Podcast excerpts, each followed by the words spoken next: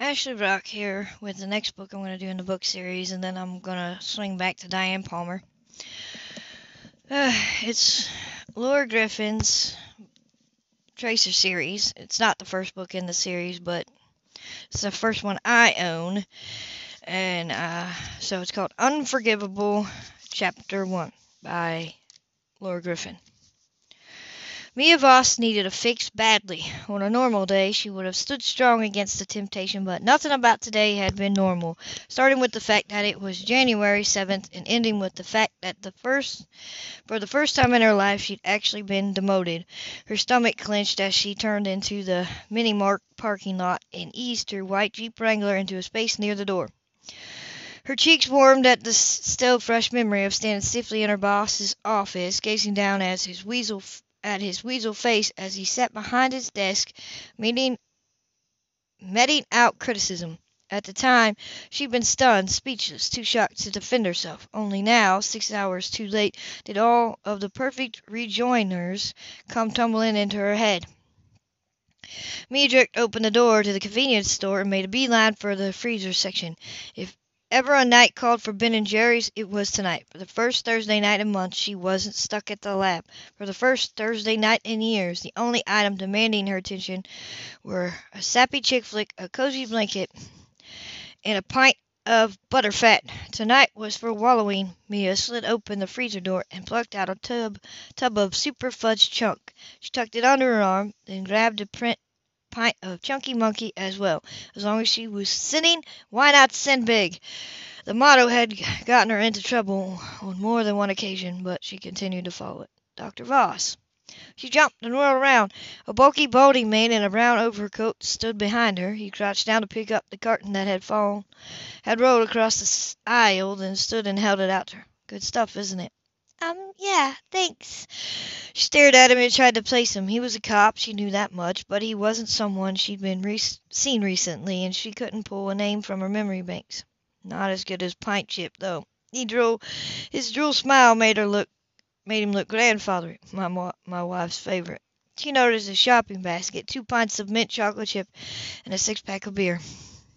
His gaze drifted down to her, fur linen moccasins and bushy gray eyebrow. Living slumber party. For her quick trip to the store, Maya tucked her satin nightgown, nightshirt into jeans, pulled on a ratty cardigan, and slipped her feet into house shoes. She looked like an escapee from a mental ward, which of course meant that she'd bumped into a cop. She knew. Nothing like reinforcing that professional image. Yes, it was shaping up to be a banner career day. Mia forced a smile. More like movie night. She glanced at her watch and stepped toward the register. It's about to start, actually. I'd better. Don't let me keep you. He nodded. See you around, Doc. Mia watched his reflection in the convex mirror as she paid for her grocery. He added a couple of frozen dinners to his basket and headed for the chips aisle. The name hit her as she pulled out of the parking lot. Frank Hannington, San Marcos PD. Why couldn't she have remembered it sooner? Something hard jabbed into her neck. Take a left at this light. Mia's what? Head whipped around. Her chest convulsed. In the backseat was a man. He had a gun pointed right at her nose. Watch the road. She jerked her head around just in time to see the telephone pole looming in front of her. She yanked the wheel left and managed to stay on the street. Oh my god, oh my god, oh my god! Her hands clutched the steering wheel and the desk grip. Her gaze flashed to the mirror and homed in on his gun. It was big and serious looking, and he held it rock steady in his gloved hand. Turn left. The command snapped her attention away from the weapon and back to him. Her brain numbly registered a description. Black hooded sweatshirt, pulled tight around his face, navy bandana covering his nose and mouth, dark sunglasses. All she could see of the man behind the disguise was a thin strip of skin between the glasses and the bandana. He jammed the muzzle of the pistol into her neck again. Eyes ahead. She forced herself to comply. Her heart pounded wildly against her sternum. Her stomach tightened. She realized she stopped breathing. She focused on drawing air into her lungs and unclenched her hand from the wheel so that she could shift gears and turn left. Where are we going? What does he want? Her mind flooded with terrifying possibilities as she hung a left and darted a gaze around, looking for a police car, a fire truck, anything. This was a college town, and whatever action might be going on tonight was happening much closer to campus. How was she going to get out of this? Cold sweat beaded along her hairline. Bile rose in the back of her throat. The engine reached a high-pitched whine. She forgot to change gears. Her clammy hand slipped on the gear stick as she switched into third. Think she glanced around desperately, for the streets were but the streets were quiet. The nearest open business was the Dairy Queen two blocks behind them. Syntax Bank on your right. Pull up to the drive-through. Mia's breath whooshed out. He wanted money? Tears of relief filled her eyes, but then quickly morphed into tears of panic when she realized that his wanting money didn't really mean anything. He could still shoot her in the head and leave her on the side of the road. She, of all people, knew the amazingly cheap price of a human life. A wad of cash, a bag of crack, a pair of shoes. She could de- she could be dead before the ATM even spat out the bills. The cold hard muzzle of the gun rubbed against her cheek. Her breath hitched, and her gaze went to the mirror. She remembered the police sketch of the Unabomber, a man in a hooded sweatshirt and sunglasses, who spent years on the FBI's 10 most wanted list.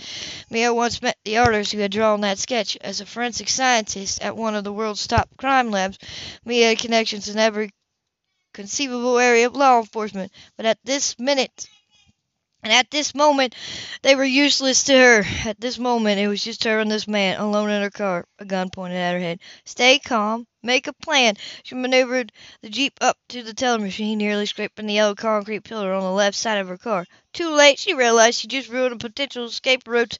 She closed her eyes and swallowed. She thought of her mom. Whatever happened, Mia had to live through this. Her mother couldn't take another blow. Not on January 7th. She turned to face him with a renewed sense of determination, or maybe it was adrenaline, searching through her veins. How much do you want? She rolled the window down with one hand while scoundering through her purse for a while. Five thousand. Five thousand? She turned to stare at him. She had that much yet in an IRA account somewhere. Her checking account was more in the neighborhood of five hundred, but she wanted more than but she wanted more than anything not to tick this guy off. She go, I think my limit is three hundred. She tried to keep her voice steady, but it was wobbling all over the place. She turned to look at him, positioning her shoulders to the cam so the camera of the ATM could get a view into her car. Probably couldn't capture her from this angle, but it might capture the gun. I can do several transactions, she said, the barrel rapped against her cheekbone. She would have a bruise tomorrow if she lived that long. She turned to the machine and with shaky fingers punched in her code and keyed in the amount. Three hundred was the most she could get. Could she get it twice? Had her cable bill cleared? Mia handed him the first batch of twenties, chewed her lip as she waited for the second transaction to go through. Transaction declined. Her blood turned eyes sounds stick by as she waited for the man's response. Despite the sweat trickling down her spine, her breast formed a frosty cloud as she stared at the at the words flashing on the screen. That's it. I'm dead. She reached a trembling hand out, pulled her receipt from the slot. She could make a break for it right here, except that her doors were pinned shut by the concrete pillars on either side of her. She could speed to the nearest well-populated area, which was Walmart, Walmart three blocks away. Could she get there before he shot her or wrestled the wheel away? Back on the highway. The command was so laced with annoyance, but not quite as much disappointment as she expected. She put the Jeep in gear and turned to the highway. As she shifted, she glanced at the familiar Mardi Gras beads hanging from her rearview mirror. Somehow they steadied her. This was her car. She was in the driver's seat. She could control this. How about Sunbank? Her voice sounded like a croak. The bank was past Walmart. Maybe she could spur into the lot and make a run for it. Hang a left. Mia's hands gripped the steering wheel. Her gaze met his in the mirror. She couldn't see his eyes, but she could read his intent. It was in his tone of voice, his body language, perfect steady way he held that gun. Left on the highway and out of town. He was going to kill her.